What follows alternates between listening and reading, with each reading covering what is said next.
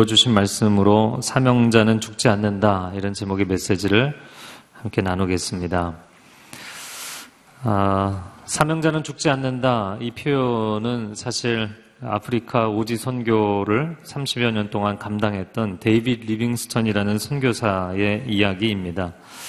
아, 그 30년 동안 아프리카를 정말 종횡무진 다니면서 아, 모든 오지를 다니며 60만 명의 사람에게 복음을 증거하고 의료 선교를 하고 정말 선교의 놀라운 역사를 이루어낸 인물입니다. 네, 그러나 한 11년 동안 거의 한 군데의 선교지도 개척을 못하고 결실도 없었고 네, 게다가 아, 많은 맹수의 공격을 받았는데 사자에게 어깨를 물려서 한쪽 어깨에는 그냥 너덜너덜하게 그냥 붙이고 있는 그런 수준으로 그가 나머지 19년의 사역을 했습니다.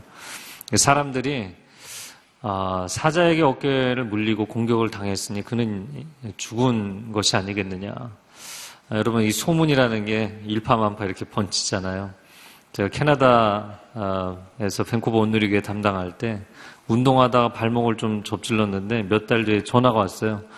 어, 발이 부러지셨다면서요? 이렇게 예, 사실 무근에 소문이 퍼지는 거죠. 아, 그때 리빙스턴이 무슨 이야기를 했냐면 사명자는 죽지 않는다. 사명이 완수되기까지 나는 죽지 않는다. 내가 왜 죽지 않냐면 사명, 감당할 사명이 내게 아직 남아있기 때문이다. 이런 고백을 했습니다. 아, 오늘 본문의 말씀은 사도 바울을 체포했던 로마군 천부장이 아, 유대인들이 왜 고소를 하는가 그 원인을 알기 위해서 공회를 소집한 내용입니다. 그래서 그 공회 안에서 일어났던 이야기들이 오늘 본문에 우리가 읽은 말씀입니다. 본문의 1절 말씀을 같이 읽어보겠습니다. 시작. 바울은 공회를 똑바로 쳐다보며 말했습니다. 내 형제들이여 나는 오늘까지 모든 선한 양심으로 하나님을 위해 살았습니다. 사내들인 공회는 이스라엘 최고 의결 기관입니다. 아, 최고의 지성과 영성을 갖추고 있는 지도자들이 이 바울에 대해서 앙심을 품고 어, 이미 마음 가운데는 죄인이라고 정죄를 한 상태에서 공격하기 위해 어, 모여든 그런 자리입니다. 어, 그럼에도 불구하고 바울은 굉장히 평안하게 그 공예를 똑바로 쳐다보며 이야기를 했다. 형제들이여 나는 오늘까지 선한 양심으로 하나님 앞에 하나님을 위해 살아왔다. 무슨 말이냐면 사람들을 대해서나 하나님을 대하여서나 나 자신을 대해서나 한 점 부끄러움이 없는 인생을 살아왔다라는 것이죠. 아, 지금 이 상황은 바울에게는 말하자면 정말 피를 말리는 그런 상황입니다. 그런 수세에 몰려 있음에도 불구하고 바울은 너무나 평안한 모습을 보이고 있습니다. 네, 그럴 수 있었던 것은 그가 하나님의 사명을 위해 헌신된 사람이었기 때문이죠. 예, 그의 영혼의 중심은 아, 자기 자신의 어떤 영광이 있거나 자신의 유익이 있는 것이 아니라 하나님만이 그의 영혼의 중심이 되어 주시고 있었기 때문입니다. 자, 그러나 이 사도 바울과는 정반대의 모습을 보이고 있는 한 인물이 등장을 합니다. 2절 말씀입니다. 한번 같이 읽겠습니다. 이 말에 대제사장 아나니아는 바울 곁에 서 있던 사람들에게 그 입을 치라고 명령했습니다. 아, 이 대제사장이 왜 마음이 어려웠는가? 바울의 당당한 태도가 거슬렸겠죠. 아, 그리고 최고 지도자들에게 존칭을 사용하지 않고 형제들이여 이렇게 동급으로 표현을 한 것도 마음에 어려웠던 것 같습니다. 너무나 흥분한 나머지 그 입을 치라. 아주 모욕적이고 공격적인 명령을 내립니다. AD 47년부터 59년까지 대제사장 역할을 했던 이 아나니아라는 사람은 아, 당시에 자신의 권력을 마음대로 휘두르기 위해서 제사장들의 아, 그 소유를 착취하기도 하고 또 로마인들, 로마 주요 인사들을 뇌물로 매수하기도 하고 아주 폭력적이고 탐욕적인 아, 그런 악명 높은 인물이었던 것으로 기록이 되어 있습니다. 바울과는 아주 대조적인 모습을 보였는데 어, 사실 이 자리에 이 공회의 주도권을 가지고 있는 사람은 자기 자신임에도 불구하고 그냥 바울이 한마디 했음에도 불구하고 흥분을 참지 못해서 폭발하는 그런 장면을 보입니다. 자, 그러면 왜 바울은 마음이 평안하고 이 대제사장은 이렇게 흥분하고 중심이 흔들리는가? 예, 그의 중심에는 하나님이 계신 것이 아니라 자기 자신이 있기 때문이죠. 예, 세상의 권력과 세상의 이익이 그의 중심 안에 가득했기 때문입니다. 자, 대제사장이 그 입을 치라 이렇게 명령하니까 사도 바울이 바로 되받아쳤습니다. 그게 3절입니다. 3절 말씀 읽겠습니다. 그러자 바울이 그에게 말했습니다. 하나님께서 당신을 치실 것이요 당신은 해칠한 무덤과 같소. 당신은 거기에 앉아 율법에 따라 나를 심판하면서 도리어 당신 자신은 율법을 어기고 나를 치라고 명령하고 있지 않소? 저는 이 그 바울의 대사를 보면서 야 바울도 이 성질이 대단하다 이런 생각이 들었어요. 지금 상황이 이럴 상황이 아니잖아요. 그런데 이 회칠한 무덤 막 이렇게 어, 소리를 질렀어요. 위선자라는 것이죠. 왜 위선자라고 소리를 질렀냐면 율법에 따라 나를 심판한다고 하면서 율법에 말씀하기를 피고인이 죄가 명확하게 증거가 드러나기 전까지는 그를 정죄해서는 안 된다라고 기록되어 있기 때문입니다. 법을 집행하는 자가 어떻게 법을 스스로 어기면서 그 자리에 앉아 있느냐. 그러므로 하나님이 너를 치실 것이다. 그랬더니 그 이후의 말씀에 옆에 있는 사람들이 아니 네가 감히 대제사장을 그랬더니 바울이 또 그 얘기를 듣고 바로 받아들였어요. 어 나는 그가 대제사장인지 몰랐다. 예. 진짜 몰랐다고 그랬어요. 예, 율법에 기록하기를 백성의 지도자를 모욕하지 말라 말씀했다. 저는 이 바울을 보면서 야 이런 위태로운 상황에 일대 다로 어, 수세에 몰려 있는 상황에서 너무나 평정심을 보이는 거예요. 지적할 것은 지적하고 수긍할 것은 수긍하고 여러분 운동 경기도 보면 정말 잘하는 그 A급 프로 선수들은 강약 조절, 속도 조절, 예? 완급 조절 하는 거잖아요. 근데 아나니아는 막 처음부터 흥분하고 어쩔 줄을 몰라 하고 있는데 바울은 너무 완급 조절을 평안하게 잘하고 있는 거예요. 여러분, 우리가 세상에서 이런 어려운 상황에서 뚫고 나가고 싶을 때 하나님께 능력을 구합니다. 그것이 어떤 종류가 되었든 하나님 내게 능력을 주셔서 힘을 주셔서 내가 이걸 뚫고 나가게 해 주십시오. 근데 하나님께서는 우리에게 능력보다는 순전함을 주기를 원하세요. 여러분, 능력을 얻으면 그 사람이 순전해지는가? 그것은 오히려 정반대 방향이 될 때가 많죠. 그러나 영적 관점에서 하나님은 순전함이 능력이다. 할렐루야. 순전함이 능력이라고 말씀하세요. 영어로 표현하자면 purity is power. 영적인 거룩과 순결을 유지하는 것이 결국에는 영적 능력이 될 줄로 믿습니다. 어제로 창조신앙 교육 축제가 끝났는데요. 오늘날 절대 진리가 얼마나 아, 강하게 공격을 받고 있는 시대가 됐는지 모르겠습니다. 이전의 무신론은 그냥 자기들만 신을 안 믿고 끝났어요. 그러나 오늘날의 무신론은 아, 그렇지가 않습니다. 공격적 무신론, 심지어 무신론 근본주의다라는 표현을 씁니다. 왜냐하면 유신론자들, 아, 우리와 같이 절대자, 신을 믿는 존재들은 세상에서 다 제거해야 된다. 이런 어, 주장을 할 정도까지입니다. 예, 그러나 이 과학적인 차원의 관점에서 놓고 보면 아주 위험한 주장입니다. 아, 이런 것이죠. 시간과 영혼의 관계만 놓고 봐도 시공간의 3차원 세계에 우리가 살고 있잖아요. 그렇기 때문에 우리는 이 시간과 공간의 제약을 뛰어넘어서 영원이라는 세계로 우리가 마음대로 진입할 수 없어요. 과학적 차원의 법칙은 저 차원은 고 차원에 진입이 불가능합니다. 그러나 저 차원은 고 차원에 포함되어 있기 때문에 언제나 고 차원은 저 차원에 아, 아무 때나 개입을 할 수 있어요. 우리는 하나님께 우리가 가고 싶다고 마음대로 천국문 놓고 하고 들어갈 수 없어요. 그러나 하나님은 언제든지 우리의 세계로 진입이 가능합니다. 그분은 이 시공간 세계를 창조하신 고차원의 존재이시기 때문이죠. 자, 그런데 이 무신론이라는 건 이런 것입니다. 나, 나는 지금 인간이라는 존재는 시간과 공간의 제약 안에 있는 3차원의 세계에 있으면서 그 이상의 차원, 4차원 이상의 존재, 신적 존재를 논하면서 그 세계에 가볼 수 없는 3차원의 존재인 인간이 그 세계에 신은 존재하지 않는다라고 이야기하는 거예요. 어떻게 그렇게 확언을 할 수 있냐는 거죠. 이거는 마치 뭐와 같으냐면 우물 안에 개구리가 우물 밖에 나가본 적이 없어요. 그런데 우물 밖에 인간이란 존재는 없다라고 이야기하는 것과 같은 것이에요. 그래서 무신론자들이 우리와 같은 유신론자보다 훨씬 믿음이 강한 거예요. 믿음이 흔들리지 않아요. 그 세계에 가보지도 않고 그 세계에 신이 존재하지 않는다고 얘기합니다. 차라리 불가지론자들은 매우 정직한 것입니다.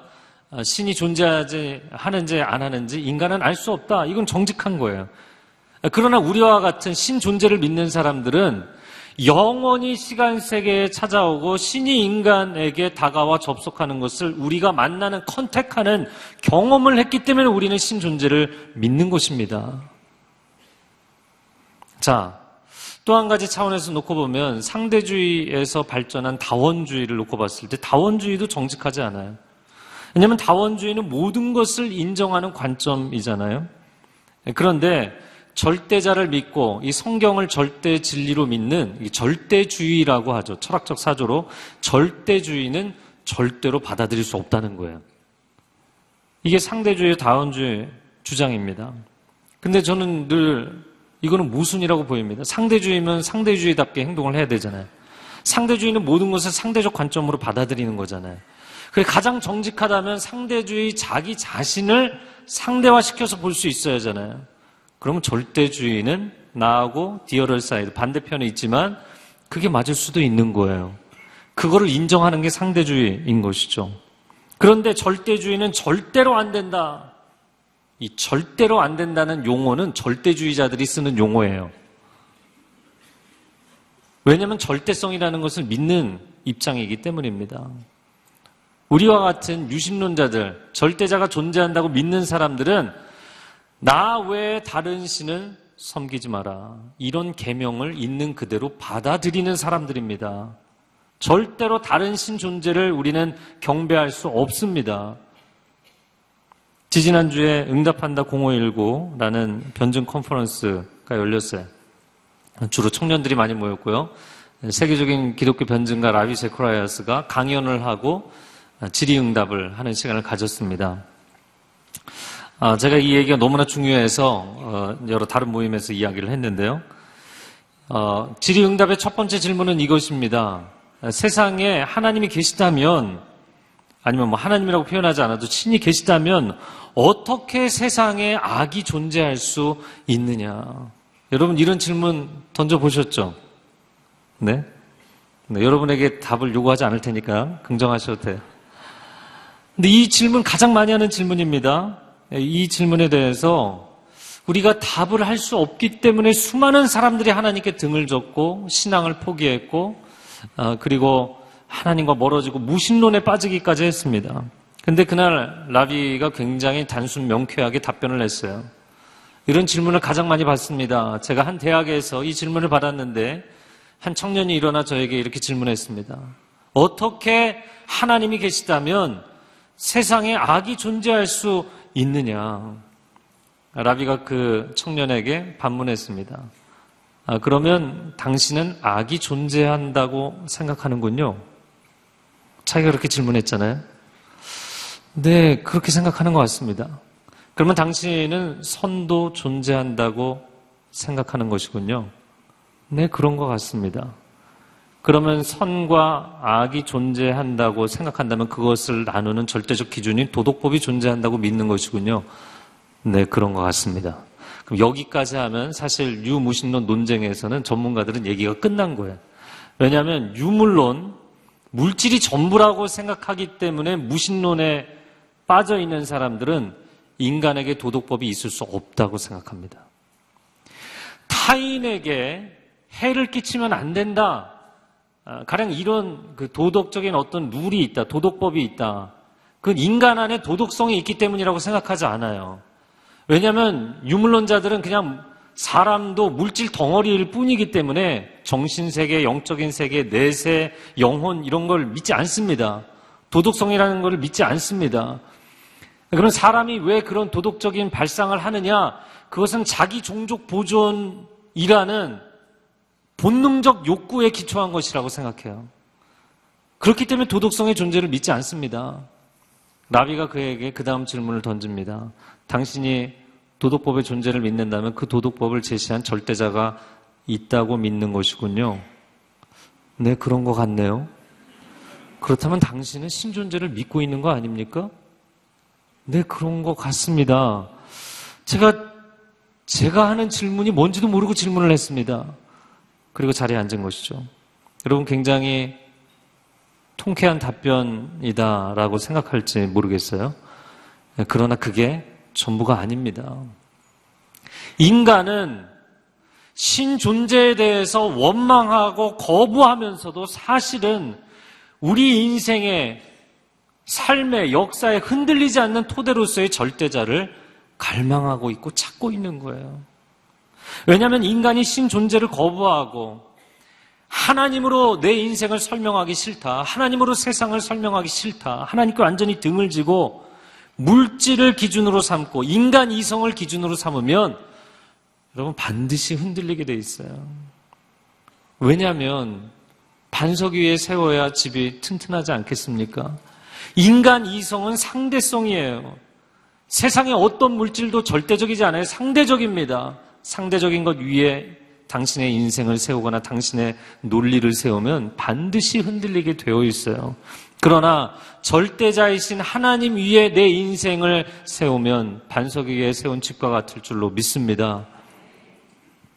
하나님이 기준인 바울의 인생과 세상 권력을 붙잡고 있는 대제사장 아나니아, 어찌 보면 주도권은 아나니아가 갖고 있지만 마치 바울이 중심을 잡고 있는 것처럼 이 상황이 전개되고 있는 이유를 우리가 깨달을 수 있는 것이죠.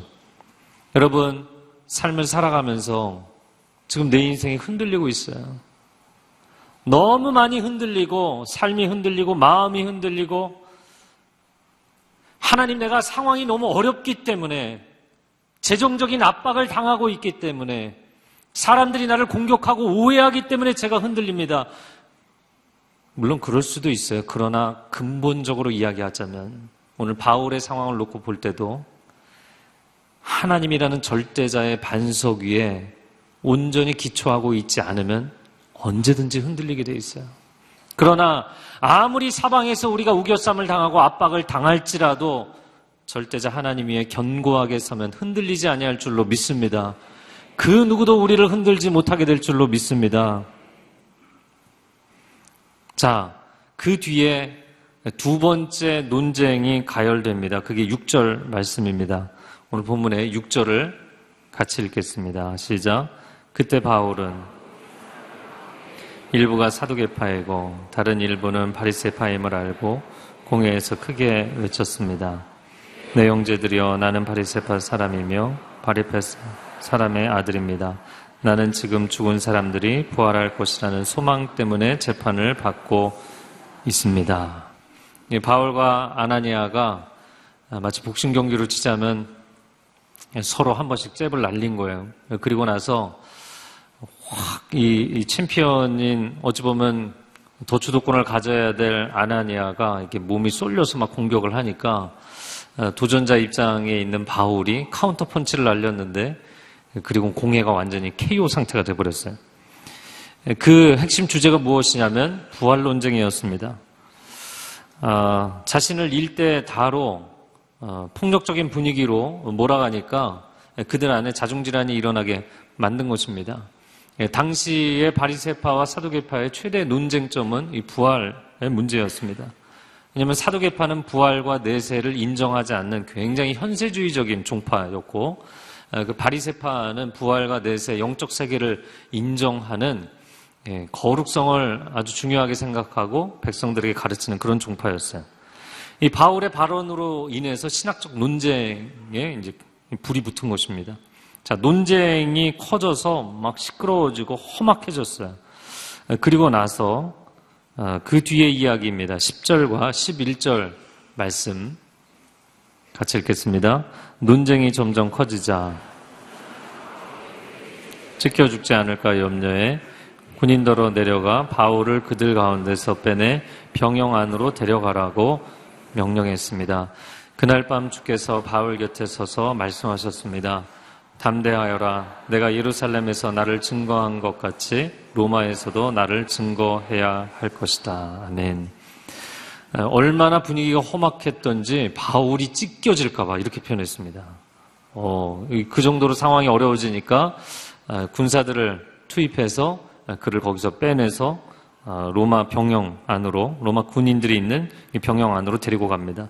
자, 그리고 나서 11절에 그날 밤 주님께서 바울 곁에 서서 그에게 말씀하시죠. 담대하라. 내가 예루살렘에서 증거한 것처럼 로마에서도 나를 증거하리라. 자, 그런데 여러분 11절 하반절을 잘 보면 로마에서도 나를 증거할 것이라고 미래에 대한 예언적 메시지만 주신 게 아니라 증거해야 할 것이다. 저를 한번 따라해 보세요. 증거해야 할 것이다. 여러분 지금 주님께서 바울에게 미래에 일어날 일에 대한 정보만 주신 게 아니고요. 자, 미래에 일어날 계획을 그분이 세우시고 그러면 능력과 의지는 우리가 발휘해서 그걸 이루어가느냐? 놀랍게도 주님의 계획을 주님의 의지로 완성하시겠다는 거예요. 이 말씀은 너가 나를 로마에서도 증거해야만 한다. 바울의 의지가 아니라 주님의 의지인 것이죠. 할렐루야. 빌리포스 1장의 말씀처럼 우리 안에 시작하신 착한 일을 시작하신 이가 그리스도 예수의 날까지 완성하실 줄로 우리가 확신하노라. 여러분, 내 인생에 하나님이 갖고 계신 계획을 내가 이루는 것 같지만 사실은 그분이 완성하시는 것입니다. 그래서 우리가 하나님 앞에 기도할 때 굉장히 중요한 모델이 되는데요. 우리는 우리의 기도의 목적이 응답이라고 생각합니다. 그래서 정말 내가 간절히 원하는 응답의 제목을 응답의 아웃라인을 다 짜서 올려드리고 주님께는 사인만 하라고 결제만 해주십시오. 이렇게 얘기하는 거예요. 하나님 내 자녀가 건강하기를, 내 사업이 성공하기를, 내 앞길이 평탄하기를 하나님 앞에 간구합니다. 자, 그런데 내가 계획서를 올려드린 그 기도가 과연 100%다 이루어지는가? 여러분 기도하면 다 이루어지시던가요? 네, 이렇게 대답들을 하기 힘들어 하시는데요. 다 이루어지지 않습니다. 다 이루어질 수 없습니다. 그럼 무조건 믿습니다. 이렇게 발음을 세게 하든지 아니면 세뇌를 하든지 머릿속에 의심이 들면 뭐 지우기로 지우든지 그러면 여러분 되나요? 오늘 이 말씀을 보면서 우리에게 주시는 굉장히 중요한 메시지가 있는데 그것은 무엇이냐면 100% 반드시 응답되는 기도가 있어요. 그 기도는 주님의 뜻이 이루어지기를 간구하는 기도예요. 오늘 이 교회가 큐티 훈련이 왜 중요하냐면 말씀의 언약을 붙잡고 그 말씀이 내 삶에 이루어지기를 기도하는 것이기 때문이에요. 그냥 내가 원하면 무조건 이루어 주셔야 됩니다가 아니라 주님의 뜻이 하늘에서 이루어진 것처럼 내 삶에서도 이 땅에서도 이루어지기를 원합니다. 그래서 기도의 목적은 응답이 아니라 순종입니다. 내가 다 계획서를 짜고 하나님은 결제만 하시는 것이 아니라 백지를 들고 나아가 기도하십시오. 정말 하나님을 신뢰한다면 그리고 하나님의 뜻을 알기 원합니다. 백지 위에 주님이 그려주시는 대로 살겠습니다. 그리고 결제를 내가 하는 거예요.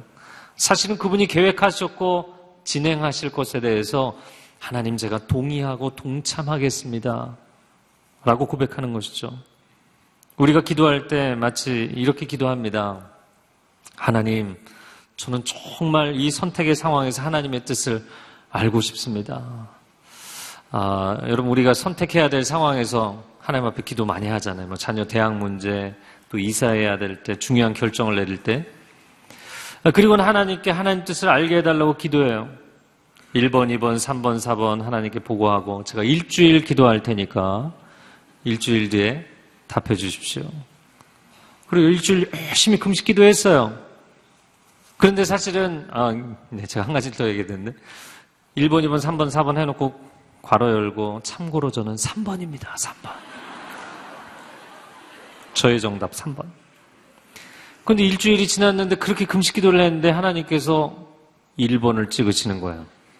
순간 어- 얼굴이 경직되면서 아, 주님 이러시면 굉장히 곤란합니다.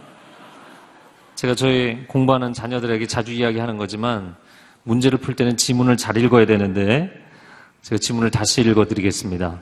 저는 정말 하나님의 뜻을 알고 싶습니다. 뭐가 하나님의 뜻인가? 1번, 2번, 3번, 4번. 참고로 저는 3번입니다. 제가 일주일 연장전을 다시 할 텐데 잘 생각하고 다시 대답하시기 바랍니다. 여러분 이런 기도를 우리가 얼마나 마- 많이 반복하나요? 제가 뭐 상담했던 신뢰를 다 드릴 수는 없지만 여러분의 인생에 정말 최대 중요한 문제를 놓고 하나님 앞에 기도할 때 하나님이 정말 한 번도 대답을 안 하시던가요? 저는 많은 케이스 상담을 하면서 이미 여러 차례 얘기하셨어요. 이미 여러 차례 얘기하셨어요. 부부관계가 너무 어려워서 도저히 용납할 수 없을 때 하나님 제가 어떻게 해야 되네? 여러분 다시 질문하고 다시 연장전 기도가 필요가 없어요. 이미 하셨던 말씀에 내가 순종할 수 있느냐의 문제예요. 기도는 순종을 위한 몸부림이지 내가 원하는 답을 하나님께 관철시키기 위해서 하나님 다시 생각하고 대답하십시오. 요구하는 게 아니에요. 저는 이것을 고속도로 원리라고 어, 보통 이야기합니다. 여러분 주요 목적지일수록 우리가 먼 곳에 갈수록 여기서 만약에 부산을 간다. 그러면 도로 사인판에 부산 팻말이 계속 나오게 돼 있어요. 계속. 하나님, 저는 응답 한 번도 받은 적 없습니다. 아니요, 그렇게 말씀하시면 안 돼요. 이미 여러 차례 말씀하셨는데 내가 딴 생각을 하느라 놓쳤을 뿐이에요. 여러분이 정말 중요하게 하나님 앞에 기도하는 제목들, 사실 돌이켜보면 이미 말씀해 주신 내용들이 대부분입니다. 우리는 하나님 앞에 내 뜻이 관철될 때까지 또 다시 질문하고 또 다시 질문하는 것이 아니라 이미 하나님이 주신 응답에 대해서 순종하는 연습을 하세요. 하나님의 뜻은 반드시 이루어지기 때문입니다. 전 여러분의 기도가 하나님이 기뻐하시는 뜻을 구하고 그 뜻이 이루어지는 것을 체험하는 기도가 되기를 축복합니다.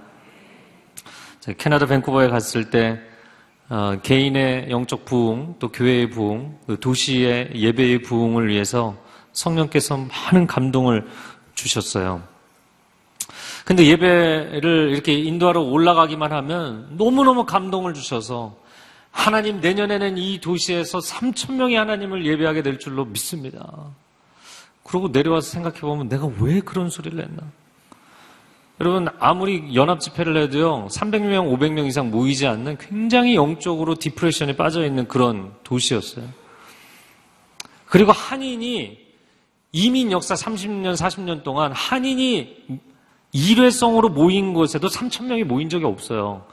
그런데 제가 끊임없이 성령의 감동하심 가운데 추진했던 계획은 3천 명이 3 full day, 3일 동안 아침부터 밤까지 모여서 예배드리는 컨퍼런스를 하는 거였어요. 그 주변에 있는 목사님들이 당신이 이곳을 몰라서 그러지. 네. 차라리 모르는 게 나아요. 너무 많은 걸 알면 하나님의 뜻을 감당할 수 없어요. 근데 너무나 감동을 많이 주셔서 저희 교회 같이 이 계획을 추진했습니다. 캐나다 플레이스라고 우리나라로 치자면 뭐 코엑스 컨벤션 센터처럼 아주 국제적인 회의장이 있습니다. 한 2만 명이 모이는 장소인데 그 장소를 덜컥 계약을 했어요. 12만 불에. 그래서 이 장소 비용 1차 지불하고 2차 지불하고 그리고 2년 동안 준비를 해서 저희가 이제 본 행사를 해야 되는데 교회 연합이 잘 안 돼서 결국에 포기하게 됐어요. 뭐 제가 담당 직원에게 찾아갔습니다. 우리 여차여차해서 못하게 됐다. 그랬더니 이 친구가요. 계약서를 꺼내더니 막 뒤지면서 cancellation, 해지 규정을 저한테 쫙 읽어주더라고요. 아, 전쟁이 나거나 천재지변이 나거나 이런 경우 외에는 돈을 다 지불해야 된다. 그래서 제가 가만히 앉아서 듣고 있다. 걱정하지 말라고. 하나님이 시키셨는데 하나님 막으셨으니 난 이유는 모르겠지만 돈은 다 내겠다. 그랬더니 이 친구가 깜짝 놀라면서 야, 그러는 게 아니고, 이럴 때는 수를 해서, 고소를 해서 돈을 일부 타내는 거야. 이렇게 알려주더라고요. 제가 불쌍했나 봐요. 그래서 제가 얘기했어요. 아니, 그냥 나는 하나님 시켰으니까 그냥 돈은 다 내겠다. 바로 CEO에게 전화를 했어요. 근데 그 CEO가 여성이었는데 아주 불같은 사람이었어요. 저는 수화기 너머로 그렇게 소리 지르는 소리 처음 들어봤어요. 케네디언이. 오, 막 소리를 지르더라고요. 왜냐면은 이, 이런 행사 하나가 엄청난 규모의 수익이거든요. 아, 이 친구가 잠깐만 기다리라고. 그래서 사장실에 올라갔다 왔어요. 근데 이 친구가 놀래면서, 야, 이런 일은 전례가 없는 일인데, 너희가 좋은 일 하려다가 안 됐으니까, 내년 이맘때 아무런 페널티 비용 내지 않고 이 행사를 하라고 결정을 했다. 할렐루야. 근데 이 할렐루야가 아니에요. 왜냐면 그 이듬해 그걸 하게 될지 누가 알겠어요. 아, 나 그냥 포기하고 여기서 끝났는데. 왜냐면 교회 연합이 안 돼서 포기한 거였거든요. 자, 그리고 나서 그 직원하고 그냥 내년 이맘때 몇 년 전부터 장소 예약을 해야 간신히 장소 따는 그런 곳입니다. 그럼 장소가 있는지 보자. 일주일 딱 남았어요. 근데 저희가 행사를 해야 되는 날짜에 하루가 다른 팀이 겹쳐 있는 거예요. 그래서 이거 어떻게 하지? 이렇게 얘기하고 있는데 그의 컴퓨터 모니터에 이메일 팝업 창이 팍 뜨면서 우리 그 행사 cancel하겠습니다. 이렇게 뜨는 거예요. 이거 깜짝 놀라더라고요. 유럽 출신의 유로피언 캐네디언이었는데 얘가 제가 처음 찾아갔을 때 제가 아시아 사람이니까 저한테 환심을 살려고 나 불교에 굉장히 관심이 많다 이렇게 얘기했더네. 나 목사라고. 제가 얘기 했는데 여러분 그 친구가요 그 이메일을 읽는 순간 저한테 이렇게 얘기하더라고요. I'm not the religious person. 나 그다지 종교적인 사람은 아닌데 정말 하나님이 너희를 도와주시는구나. 그리고 나서도 2층 VIP실 한 300명 모이는 장소가 또 다른 팀이 예약이 돼 있었어요. 아, 내가 다음번에 3차 그 비용을 지불하러 오겠다. 그리고 체크를 끊어서 이제 한 달 뒤에 그를 찾아갔습니다. 3차 비용을 지불하면서 야 이거 방에 VIP실이 아직 어, 다른 팀이 계약을 한 게 뭐 1년 남았으니까 좀 기다려 보지. 근데 또 팝업 창이 딱 뜨더니요. 그 장소를 캔슬하겠습니다. 얘가 또 뭐라고 했겠어요? 나 그다지 종교적인 사람은 아닌데 정말 하나님이 너희를 도와주시는구나. 1년 뒤에 그 장소에서 3천 명을 넘어서 4천 명이 모여서 하나님 앞에 3일 동안 전심으로 예배한 줄로 믿습니다. 여러분, 할렐루야. 하나님의 일은 하나님이 이루십니다.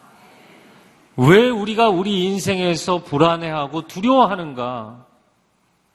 내 계획이고 내 뜻이기 때문에 조바심이 나는 거예요. 걱정이 생기는 거예요. 여러분, 하나님의 일은 반드시 하나님이 이루시고 하나님의 뜻은 반드시 바닥에 떨어지지 않고 하나님이 성취하시는 줄로 믿습니다.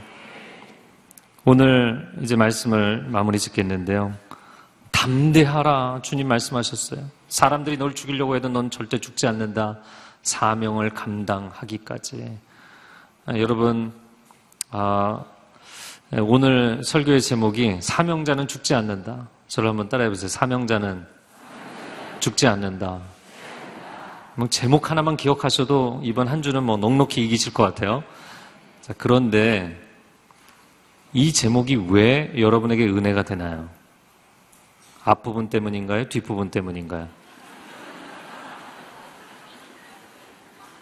우린 정직해야 됩니다. 먼저 그의 나라와 그의 의를 구하라. 그리하면 이 모든 것을 너희에게 더하시려. 이 말씀을 왜 좋아하나요? 앞부분 때문인가요? 뒷부분 때문인가요?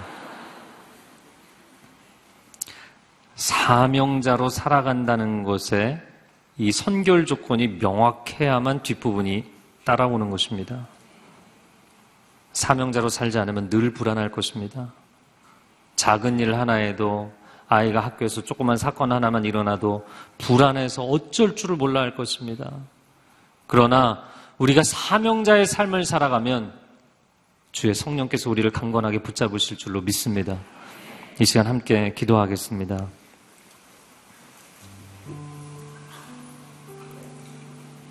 주님, 우린 단순히 세상에서 경쟁하도록 우리 자녀들을 키우는 것이 아닙니다. 아이를 양육하는 부모의 자리도 사명의 자리인 줄로 믿습니다. 우린 단순히 돈 벌기 위해서 노후 대책을 세우기 위해서 직장 다니는 것이 아닙니다. 하나님이 뜻이 있기 때문에 계획이 있기 때문에 나를 사명자로 거기 세우신 줄로 믿습니다. 우린 단순히 시간이 남아서 마음에 여유가 있어서 봉사하는 것이 아닙니다.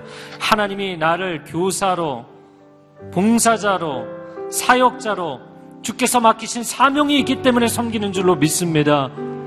사명자의 삶을 살아가게 하여 주옵소서 우리 함께 통성으로 기도하겠습니다.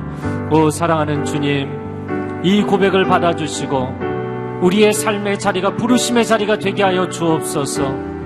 세상 사람들이 살아가는 똑같은 방식으로 살지 않게 하여 주시고 물질적인 유익을 위하여서 세상의 성공을 위하여서 자녀의 성공을 위하여서 똑같은 세상의 자랑을 위해 살지 않게 하여 주시고 주께서 맡겨주신 이 소중한 사명을 위해 살게 하여 주옵소서 사명자는 결코 그 사명을 감당하기까지 죽지 아니할 것입니다 하나님 우리를 강건하게 붙잡아 주시고 성령의 감동으로 인도해 주시는 것을 체험하게 하여 주옵소서.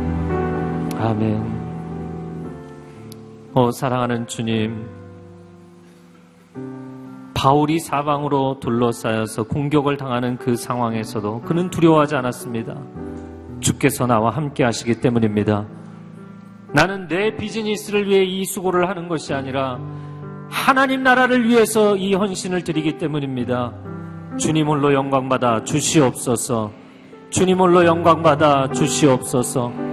두려워하거나 불안해하는 하나님의 사람들, 다시금 사명자의 자리로 우리의 삶을 견고하게 세우는 결단을 드리는 이 예배가 되게 하여 주옵소서. 예수 그리스도의 이름으로 기도합니다. 아멘.